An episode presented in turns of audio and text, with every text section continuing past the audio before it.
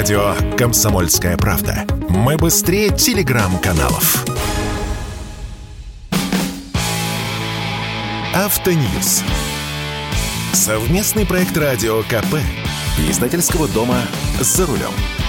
Доля контрафактных автозапчастей на российском рынке выросла в этом году в два раза и достигла 28%, то есть практически каждая третья запчасть в продаже контрафактная, поддельная. В зоне риска оказались детали тормозной системы, узлы подвески, технические жидкости, включая моторное масло и многие другие позиции. С вами Максим Кадаков, главный редактор журнала «За рулем». Контрафакт бывает разным. Это не только, собственно, некачественный, поддельный товар. До сих пор контрафактом всегда признавали и совершенно качественные запчасти, которые ввозили в страну в обход разрешений правообладателя. То есть, если подпольным образом в страну ввозились, например, настоящие тормозные колодки Bosch или Brembo без разрешения этих фирм или их официальных представителей в России. В этом случае такие колодки с точки зрения закона тоже считались контрафактными, хотя по сути они являлись точно такой же качественной продукцией. Это в полной мере относилось и к другим товарам, от косметики до холодильников. Контрафакта у нас было полно в 90-х годах и в начале 2000-х, поскольку таскать из-за кордона запчасти в промышленных масштабах мог практически каждый. Допустим, у вас есть своя сеть неофициальных СТО. Отправляете в Китай гонца и закупаете, допустим, тормозные колодки, детали подвески или что-то еще, фильтры, например, для корейских и немецких автомобилей, да для любых. И это был неплохой бизнес – но в 2002 году в России ввели запрет на параллельный импорт. Импортировать в Россию продукцию брендов могли только их правообладатели, аффилированные с ними лица или так называемые исторически связанные с брендами компании – Иными словами, официальные дилеры. Такой подход объяснялся заботой о покупателях, борьбой с контрафактом, но фактически это была не защита покупателей и даже не защита товарных знаков, а защита бизнеса, правообладателей. И именно с тех пор контрафактом стали считать не только подделки, но и абсолютно качественные, оригинальные товары, которые ввозились в страну без разрешения правообладателя. Конечно, было и много откровенных подделок, Подделывали, да и продолжают подделывать практически все. Выбор для барыжников огромный, причем к контрафакту можно смело относить товары, которые похожи по логотипам и названиям до степени смешения, как знаменитый Абибас, который впаривали как Адидас. Как известно, дырки были даже в советских заборах, а уж в наше время строгий контроль за соблюдением авторских прав на товарные знаки удавалось обходить многим, поэтому контрафакт все равно был – хотя сами производители помогали за ним охотиться.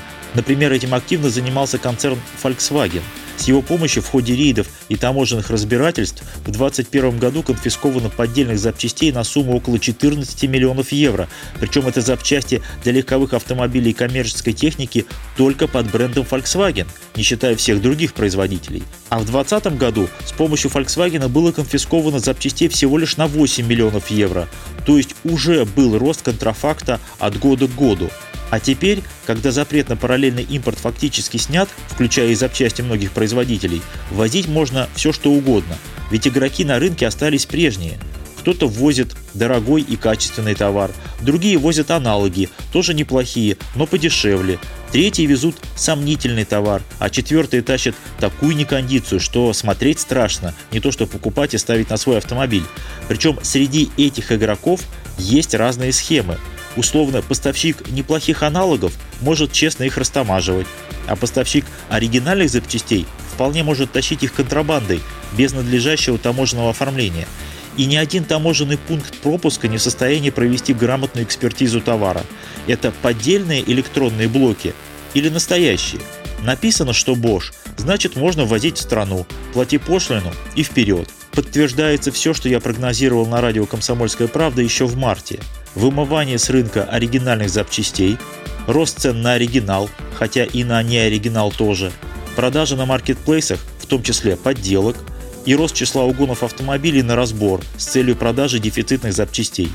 Конечно, всех юридических нюансов покупатель не знает, да и не должен знать. В магазине запчастей его беспокоит только один вопрос – как не купить подделку? А с этим сложно – даже специалисты в шоке от наплыва разномастных запчастей, неразберихи с ценами и со сроками поставки. И маркетплейсы здесь не спасают. При выборе запчастей по фотографии нарваться на подделку еще проще. Конечно, маркетплейсы ведут работу с продавцами, но там еще не паханное поле, потому что даже специалист не всегда может понять, оригинальная у него в руках запчасть или нет, особенно если это сложный блок, у которого много чего есть внутри и который просто так не разберешь. И даже крупные поставщики запчастей жалуются. Приходит фура с заказанными запчастями, упаковки одинаковые, но в одних оригинальный товар, а в других качественная, но подделка. Совет здесь один, и он, к сожалению, не нов – если вы много лет обслуживаете свой автомобиль на определенной СТО или даже у частного мастера, поддерживайте и дальше с ними добрые отношения. И заказывайте не запчасти, а комплексное решение какой-то проблемы. Загудел редуктор, значит заказывайте его замену. И запчасти, и работу в одном месте. И тогда это СТО будет нести ответственность не только за установку, но и за качество самой запчасти. И если проблема выявится вновь и окажется, что установлена некачественная деталь, вам будет проще предъявить претензию и вернуть деньги, либо потребовать провести повторный ремонт, уже бесплатно либо нужно постепенно самому становиться специалистом и разбираться во всех деталях, в том числе в автомобильных, как это часто происходит в случае серьезной болезни и во время строительства загородного дома. Если ты не разбираешься в деталях, где-нибудь тебя непременно нагреют. Нам не привыкать. С вами был Максим Кадаков, главный редактор журнала «За рулем». Не унывайте, еще поездим. Автоньюз. Совместный проект радио КП. Издательского дома «За рулем».